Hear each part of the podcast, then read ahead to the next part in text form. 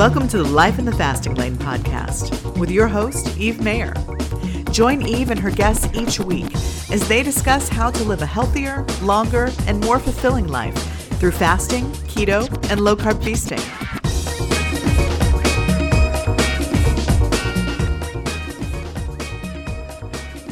Oh yeah, it like started off with me blinking, and I look just that's something. All right, so we are live. Good morning, Megan. Hi, good morning, Eve. So we are back. It is day four. I'm Eve Mayer with Fasting Lane, and with me, as always, is the beautiful in red. I'm Megan Ramos, everyone of the Intensive Dietary Management Program. And you can check her out at idmprogram.com. Oh, there's my husband making sure we're on live and everything's We- good. We are live. We're going to do a camera switch here so everybody can see everybody all the time. Okay, good. Cool. Was it just me before? Well, let's go back. Thank goodness Megan's back. Okay, good. All right, so here we are. We're on day four of this 10 day fast, and I- I am attempting. And Megan and I always get on like a minute or two before, and she waits to ask me how I'm doing. So go ahead, Megan. How are you doing today on day four, Eve? Oh, Megan, you're so sweet. You know, it's interesting that we've set these up in the mornings, and I know a couple of them we have in the evenings later on. Um, because in the morning, I'm pretty dang good. Like, usually happy, except for that morning I didn't have coffee because of the blood tests. Um, I'm usually not hungry because I'm really comfortable and practiced now at doing a 16 8 and not having breakfast, so I'm not usually hungry. So, yesterday was day three, which I was terrified about and I had really intelligently planned a long massage, you know, 80 minutes hot stone massage. I went for that. I was just feeling fabulous. I took a picture after with my hairdo. It was really gorgeous, and um, it was it was I was feeling wonderful. I wasn't hungry. And then you know, yesterday I had really encouraged people a lot to work on their brain, work on their mental health, and so I went to my therapist, who I hadn't seen for a while because I haven't really had many issues, and um, I processed some things in therapy. And they weren't even bad things. They were actually great things about my parents, which I have amazing parents, great things about my husband. But because I processed them, I got emotional. And then I left. And then I was hungry. And then I got pissed off. And then I wanted to eat everything. And then I had thoughts like, if I ate something, no one would ever know. Like they would never know if I ate something, which is a really effective way to fast. Um, and and I felt ashamed that I thought that, but I thought it, and I felt um, angry and hungry, and I just kept thinking, this is day three. There is no way if I feel this way, I can make it to ten days, and all these amazing people who are fasting along with me who just have been so interesting to listen to and so honest about their feelings. I'm like, I'm going to let these people down. And I thought about not saying anything and just having my cute massage picture. And then I was like, no, this is this is baloney. And this is the whole purpose to be like, not everybody has an easy time passing. I don't have an easy time passing. And so I talked about it on Facebook yesterday, and a lot of people started sharing their own situations of how they feel like crud, what bad thoughts they have, when they feel bad, how it's, you know, so mental, and then what they did to get through that. So I guess my question to you, Megan, because, you know, here I am today, and, and last night, a couple hours after that, I started feeling great. Um, I even went to the mall with my daughter and her friend, and I was walking in the mall. And, and when I used to start doing fasting, I couldn't walk in the mall because I would smell certain things that, you know, people would be walking by carrying and eating. And even if they were small children, I just wanted to punch them and steal what they were eating and like shove it in my face. I am past wanting to punch children, which I feel like maybe is a good step in the, the right direction. I don't actually punch anyone. um, and so I was walking down the, the way and I saw this place and it looked like a, maybe it was ice cream, but it was pudding. And the guy was like, Would you like a free sample? And I was like, No, thank you. And he was like, It's the best in the world. And I was like, Ah, shut up. So I kept going, but I did have these thoughts like, But no one would know, right? Like, why do I have these thoughts of no one will know? What what's the point of that? Like, who cares? Nobody cares what I eat. Like, nobody actually is sitting there caring. Um, anyway, that's that's my scoop, Megan. Just could you solve all my mental problems now? You're not alone. I think we all feel that way. Everybody who's ever tried to fast consistently on a regular basis for their health has felt that way. I felt that way. Or, you know, people, uh, we were at a low carb Houston. I ran into you at low carb Houston and I was having an eating day. I'm in Texas. I'm from Canada. There's barbecue. I'm going to eat it. It's going to be a time for feasting. And two women pointed out and they're like, oh my God, she's fat. She's eating. Look at her eat. And it's like, well, I need to eat sometimes. Um, you know, it's, uh, it's. Uh, Wait, Megan, I'm just going to back up right there. It sounds like you said these two women said she's fat and she's no. eating. No, that I the fasting girl is eating. Or okay, because I was gonna punch them, but okay, go ahead. No, no, no. The fasting fasting woman is eating like I'm never supposed to eat or anything like that. I don't know. We've we've got all these weird notions, and um, and and it's true. I I can't tell you the number of times a person has told me they've you know thought about having some almonds during a fast because they're just bloody almonds, and who the heck would know? Um, or even myself thinking that, or even on an eating day thinking, you know, I, I've got $20 worth of cash in my wallet. I could go buy that pizza. And my husband would know because it wouldn't be on a credit card statement.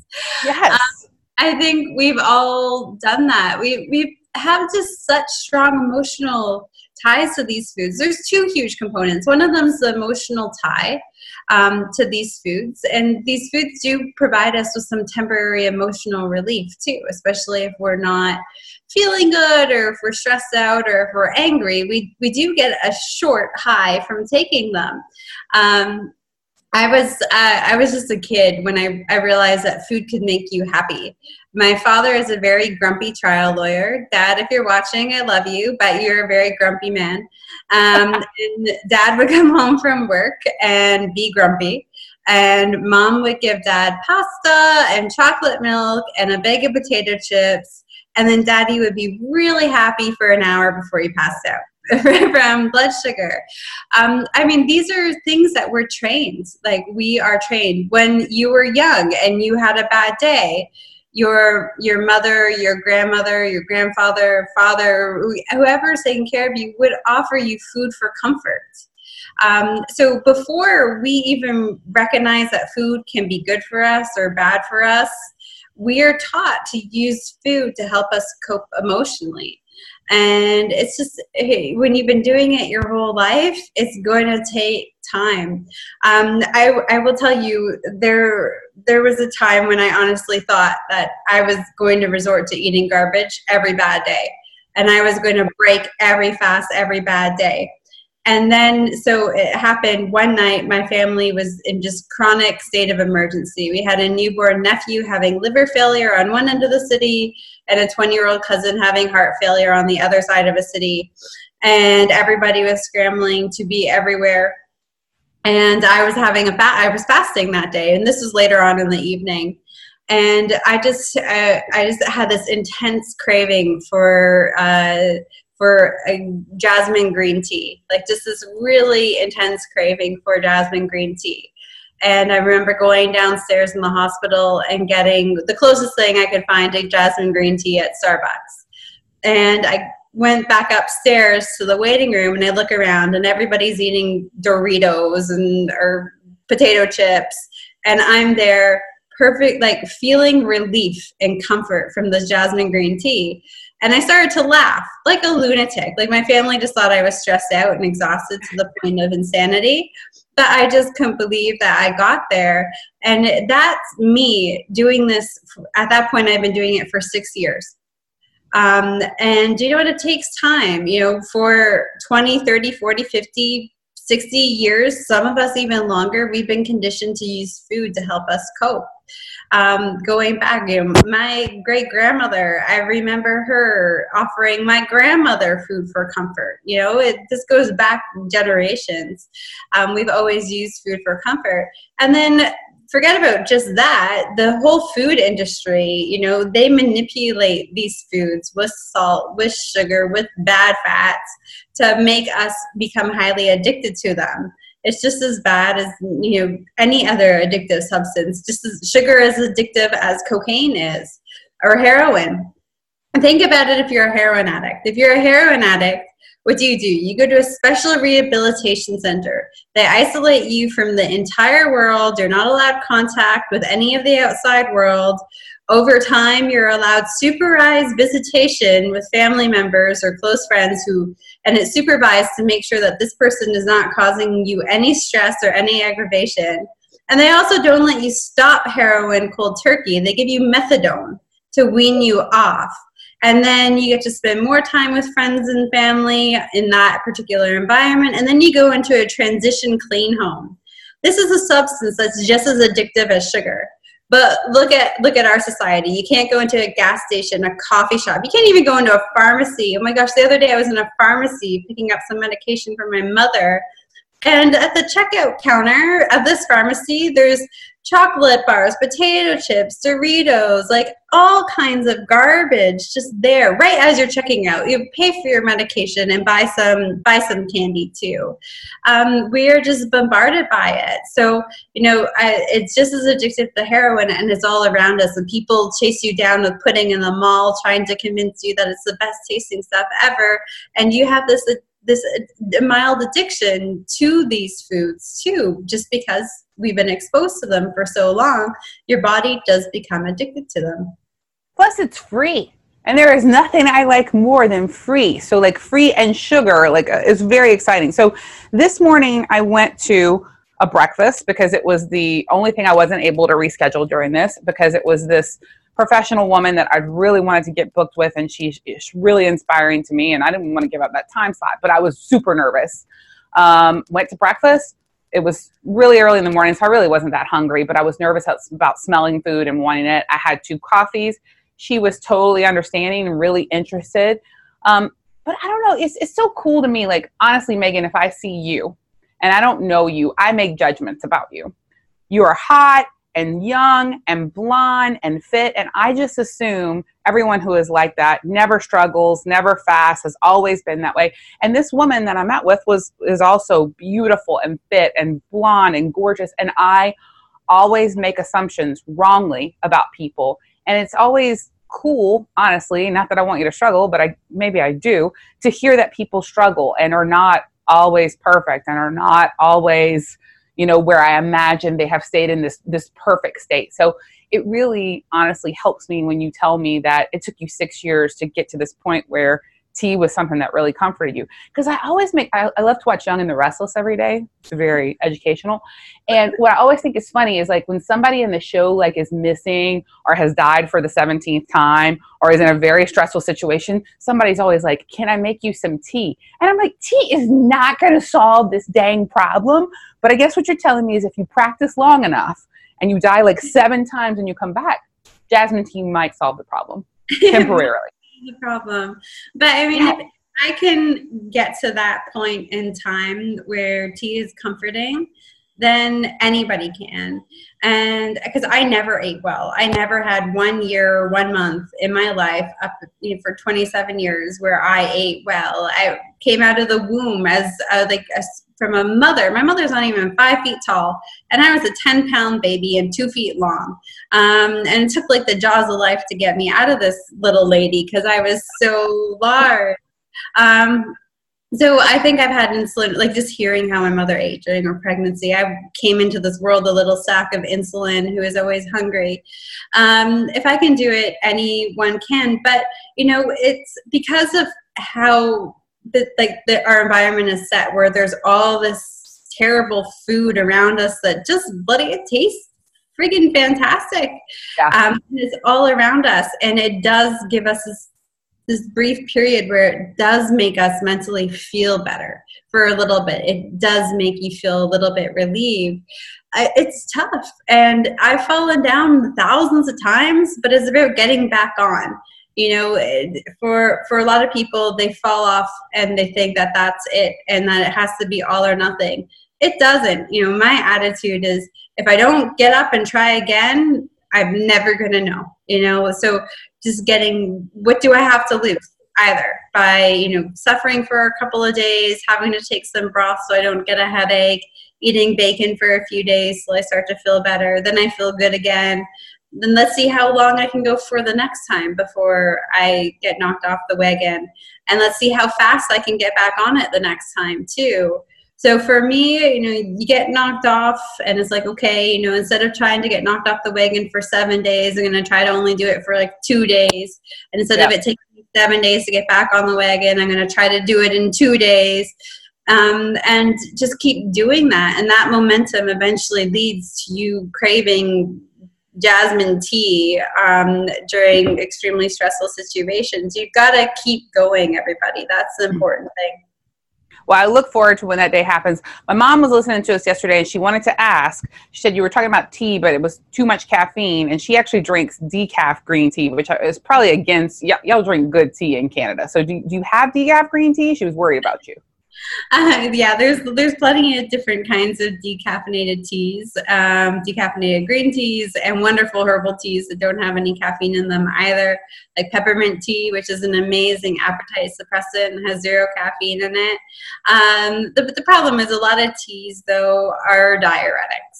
So you tend to get a little bit dehydrated. I actually posted this morning because someone's been asking me about my New Year's resolutions, and I have two. And one of them is to balance out my my water and tea intake, so I don't get too dehydrated. Because that was that was a big issue of 2018 for me. Because I just I had one of those one of those very bizarre years where it wasn't um, unusual to dine with royalty, but it was really weird to go to Costco with my husband because um, never in town. I had a strange, strange year, um, and I was on the go. And uh, you know, now I've learned a lot going into my very busy 2019. Um, so every, every cup of tea, I just drink two cups of water before my cup of tea. If I want to do things like this, drinking tea relaxes me. So before I came downstairs to do this talk with you, I had my glasses of water. So it's um, it's always a learning experience for everybody um, you know, this 10 day fast is going to be different than your next attempt at a 10 day fast or a seven day fast. And your next encounter with the guy who's chasing you down with the pudding in the mall is going to be different than, than this past one. But if you keep going and you keep practicing, you know, you'll make sure that your experiences are are different. You know, the a definition of insanity is doing the same thing over and over again and expecting different results. And you know, if you go back to you know, going back to eating, you know, pudding that tastes good, for example, you know, you're going to feel only good for about a minute or two. Then you're going to feel terrible. Then you're going to crash. Then you're going to wish you've never done it. So I try to think of that every time I get tempted, and I'm really trying to stay strong. Like what has my experience been like this in the past? Has it ever been good? You know, eating Mr. Brussels sprout has always been good. And I used to actually, when I was going through a big transition in my diet, because I started fasting before I started changing my foods, I used to sit and I would make sure I looked at something for 30 seconds before I put it in my mouth. And wow. I would have I would have a conversation with it. You know, Mr. Brussels sprout, do you make me feel bloated? No. Do you make me gain weight? No. Do you raise my insulin levels? No. Tonight, am I going to have regretted eating you? No. Tomorrow? No. All right, Miss Brussels sprout, you can go in my mouth. But Mr. French fry is a whole other story. so, I hope you did this in restaurants. but you like just thinking about that, you know, is that or like that pudding or that French fry or that pizza, like eating it's not going to have now is not going to have a different result than it did last month or six months ago or five years ago. It's going to have the exact same same result. So just taking time to be mindful about it i think especially when you are angry too and frustrated. Um, i always encourage everyone i work with and something that i could be better at myself is taking like three to five deep breaths when they're angry and tempted with something just that taking those deep breaths can dramatically reduce your stress level your internal stress level dramatically. Like i have some patients i'll check their blood pressure in clinic it'll be like 180 over like 90 and i'll have them just breathe for a couple of minutes and i'll come back into the room i take their blood pressure again it's like 120 over 80 So um, just taking like three deep breaths and then thinking about that food too can really help you make better judgments. But there's nothing like I'm having like this is so miserable. I'm so angry today, uh, and just like putting it in your mouth and then thinking about it after. Trying to get into a position where you really you try to relax your system. Even three breaths can dramatically relax your system. And then just spend 30 seconds thinking about whether or not that food item is actually worth it. And that's something that I found works really well for a lot of the people I work with and myself. And, you know, that tool, you know, for me was a great tool to be able to get me to the point to say, no, like when I look at my cup of green tea, I know it, it does make me feel happy and there's no negative repercussions. So that chocolate bar might only make me feel happy for 30 seconds. It's going to make me feel crabby later on. But the tea is not going to make me feel crabby later on. So I should drink the tea. And just taking that 30 seconds to be mindful can really help change your mental outlook on these foods. And I think it's so important since we're surrounded by them all the time. Got it. All right, Megan. I'm going to do a speed round. I'm going to ask you questions from people who have sent them in. Try to answer them in 30 seconds, and okay. then we'll spend the remainder of the time looking at the blood test. Are you ready? Yes. All right. Here we go. I'm fasting and it's causing keto rash. Should I stop fasting? Uh, no, just scale it back down a little bit. So if you're doing 36, go to 24. Perfect. Can we have lemon and lime juice when fasting and how much? You can. Uh, I would keep it to less than uh, three tablespoons a day. Dude, that's awesome. I'm totally going to make that fake uh, margarita that, you know, salt and lime juice um, that I think Pete was talking about. What causes a metallic taste in my mouth and how can I help it? That means you're burning body fat. It's acetone, so it's a good thing. Uh, doing um, gargling or rinsing your mouth out with coconut oil, they call it oil pulling, can be really helpful. Wow. Okay. I have dried out lips even though I'm drinking tons of water. Why? And what can I do? You might be drinking too much water and actually dehydrating yourself by causing yourself to go to the bathroom so much and losing too much sodium. So you should probably try to add some pickle juice or some bone broth or a pinch to your uh, pinch of salt to your water three or four times throughout the day. Wow. Okay. And I'm feeling a little dizzy. What usually causes dizziness with fasting? Dehydration um, and low sodium levels. So, pickle juice uh, and broth and salty water can help. Just a pinch of salt in a glass of water can make a big difference. But don't wait till you get dizzy. Do it first thing in the morning. So, if you're someone who gets dizzy during a fast, wake up, you know, take your broth, take your pickle juice, take a cup of water, put in a quarter of a teaspoon of salt. Do that to prevent from getting dizzy in the first place.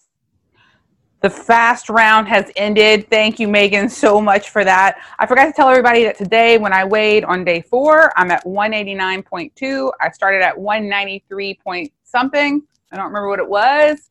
Getting hotter every minute. It's amazing. I like seeing that. Um, now we're going to talk about the blood test. I shared my blood test with Megan last night. Happy to share my blood test and all this information with you guys. I don't really know what all these things mean. So we're going to go through it. Megan suggested um, from the idmprogram.com website, there are actually blood tests that are suggested that you can go look at. You can decide what you want to take. You can talk to your doctor about this. Um, but Megan, can we go through these? And I know we have like seven minutes left, but can we quickly go through these and kind of talk about what my scores were and, and why people should look at this and what it means? Yeah, absolutely. So I'm just. So the first one said HDL cholesterol 55 and that the normal range was greater than 50. So that's pretty good. That's great. Yeah, it's good number. Cool. All right, cool. The next one was lipid panel triglycerides. It was 105 and the normal range was less than 150. That's awesome. I'd actually expect yours to be lower than 105E. Yeah. Um, because since you are burning body fat right now, and, and you so you did um, you did your blood work once you had been fasting for one day. Yeah, one day. So you're already starting to burn some some body fat. Um, so I'd expect your numbers to triglycerides should go up the longer that you're fasting. So I'd probably back to your actual numbers. Once you do your baseline blood, or not your your end blood work, would be closer to around 90. So they might be. Uh, usually, we like to keep them around 70. Um, Okay. Even reference range is much higher, um, but they're probably a little bit elevated because if you are fueling on body fat, which you're going to be doing a lot of during a fast, your body's going to have lots of triglycerides floating around in your body trying to get to cells to fuel you. So usually people's triglyceride levels are a little bit high. Mine are a little bit high during a fast, but that's a good thing because that means I'm going to start fueling on that fat. That fat's not sitting there in my blood. I'm actually burning it because I'm fasting. Okay, got it. And uh, when after the I finish fasting, should I wait three days after or longer? You should do three. Well, because you're doing such a long fast, I think you should wait five days. I think Okay. you should uh, eat three times a day for five days to sort of get a real, true idea of how um, how this is going. If you're doing something shorter than than a ten day fast or something shorter than a seven day fast, I'd recommend just three days. Is it okay if I usually only eat twice a day? Is that okay if I just do stay with that after? Because I don't ever really eat three times a day much anymore. Yeah, you want to you you do just make sure two times a day is perfectly okay. Just make sure you're eating three or two proper meals. Oh, oh yeah, I'm gonna throw down. It's gonna be great. I am up for that. Okay, lipid panel, LDL cholesterol 175, which says it is high. I don't know what the range is supposed to be, but it's high. They're gonna go. It's gonna go up when anyone is fasting. You could have the lowest LDL in the world and start fasting, and if you burn any body fat when you're fasting, is going to go up. Um, everybody's mind Dr. Fung, everybody's LDL goes up when they're fasting and burning fat. Um, and that's just because you're burning fat. So your your liver sends out LDL particles to go to where your body's burning fat and to take the leftover pieces and drive them back to the liver for recycling. So since you're burning fat, you've got a lot of stuff going on. So your liver is going to be pumping out LDL, but that's okay because it's just going to collect the the fat that you're breaking down and take back the parts that the liver needs um, to use for other stuff. So it's not a bad thing. Most people find that when after their fast, their LDL levels go quite quite low. And it's supposed to be like under 100, saying I think normal range. Okay. Yeah, we Okay, do cool. different units here in Canada. So uh, for Canadian followers or anyone using the imperial system or metric system, sorry, not the imperial system, um, you're looking to have them under about three. That's ideal. Under about what? Oh, three. That's a different system. Okay, yeah. All right. Uh, cholesterol HDLC ratio is 4.6, which looks like it's in normal range to be less than 5.0. Yeah, it's it's a, it's a useless ratio. It really All right, tells cool. you nothing. Uh, if if Yeah. anything, HDL to triglyceride ratio is is important. Okay. Do we care about non HDL cholesterol? Nope, No. don't care about that one. Um, HSCRP. Do we care about that? I don't know what Yeah, that so that's an inflammatory marker. Um. Okay. Usually they use it as a cardiac inflammatory marker to assess your risk of cardiovascular disease. But high sensitivity CRP can be high for all kinds of reasons. You have back pain, you stubbed your toe. Um, if there's any inflammation going on in your body, it's going to be elevated. Uh, most people uh, do, you know, who are coming off the holiday season will find that they have a, a bump in their high sensitivity C reactive protein. Fasting doesn't make it go higher, fasting should make it go lower, but it's not surprising after a time like Christmas time and the New Year's that people have a little bit elevated. So I know yours was up a little bit, Eve, and I bet. But not a lot, right? 3.7. So anything over 3.1 is considered high. Um, 3, 3.1 to 10. So it's, it's not super high. It's not super high. If you're in Canada, anything over one, we use different different units. It's not really high, and I bet you'll see that come way down after the fast, and you'll be at your pre-Christmas feast uh, CRP in no time.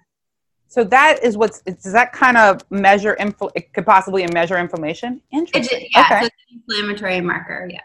Okay. And then C peptide. What what the heck is that? C peptides tells us how much insulin our uh, pancreas is producing. Um, Okay. So fasting insulin is not the most reliable measure. If you have a bad night's sleep, your insulin's going to be high, regardless of how much fasting or how much keto you do. But your actual pancreatic function um, of, of sort of the volume of insulin that needs to be produced is a little bit more reliable on um, sort of measuring your insulin resistance, I suppose. Um, and it's also important to, to know in people, um, you know, it's a great way to sort of rule out type 1 diabetes in some people, but um, it's an important measure just to make sure that over time we haven't burnt out our pancreatic function too much and that our pancreas is still capable of producing insulin. So mine was in normal range and the low. Uh, normal range was 0.8 to 3.85, and mine was 0.94. That's awesome. It's going to be very low during a fast because you're not encouraging your body to produce excess insulin. Also, if if you are like, so I am someone who's keto adapted um, I eat ketogenically 95% of the time. I'm not perfect. Um, but I've been doing it for so long now. I actually look like a type 1 diabetic on paper. Like mine is at the bottom of the barrel, so far out of the range. Um, but that just means my body fuels on fat, not sugar. So I don't need to produce as much insulin. Um, so we have to take these reference ranges that are provided for diabetic markers and like triglycerides and insulin markers like fasting insulin and C-peptides with a grain of salt, you know, just to, because yeah. they're going to be different. All these reference ranges are made on a very sick population. Um, and sure. as we get healthy, we, we need to establish what new proper reference ranges should be for a lot of these things. So, somebody who has diabetes type 2, and this is my last question because I know we're out of time. Somebody who has diabetes type 2, a C peptide would be sometimes around what range? So, they're at very, very high. So, we use totally different units here. So, someone I'm not not quite sure um, in the US and Canada, it would be like around 3,000. You expect them to be on the high end of the normal scale, if not above normal. Um, but you've actually burnt your pancreas out, which can happen, um, you would see them be quite low, actually. So if you've gotten to that point um, where we, they, there's this weird class of people with late onset type 1 diabetes, and some of it is genuine late onset type 1, like they experience this autoimmune condition later on in life. And mm-hmm. sometimes, just, you know, if you think of your pancreas like a tire, if you drive it and drive it and drive it, it's going to wear out and it's going to get burnt out over time. We're seeing it mostly in people in my age group who were born, you know, eating cornstarch formula and were born in the era where it was really healthy to eat, you know, a, a happy meal for lunch. Um, and, uh, and, you know, drink Kool-Aid, um, not Kool Aid, but like the powder. Like we would just lick the powder at lunchtime. Oh yeah, I love that so stuff. We we my dad um, and my mom and my grandparents' generation. No, no matter how bad they they never got to got to that point where they were literally licking packets of sugar, and that was encouraged by their families and their schools. It was okay. Um, yeah. So we pancreatic burnout mostly in like the around the 30 uh, late 20s early to mid 30 population where we've just had like we've just been exposed to the worst of the worst of of dietary uh, recommendations Got it. Well, Megan, thank you so much for going that, through that with me. Megan's in Canada, so here I am giving her all these. I'm in Texas. She's in Toronto. I'm giving her all these these U.S. numbers. Um, tomorrow we will be back at 9 a.m. Central Standard Time. And if you want to watch all the videos so far, we'll be at fasting.fyi forward slash 10. If you want to look up the blood test that we just discussed and, and look into that with your doctor, please check out idmprogram.com. And uh, we'll be back tomorrow with day five. So far today, I feel great. It is the morning, so I usually feel great. We'll see if I get ticked off later today and uh, see what happens. Thank you so much, Megan. See you tomorrow. No problem. See you tomorrow, Eve. Happy fasting. Bye.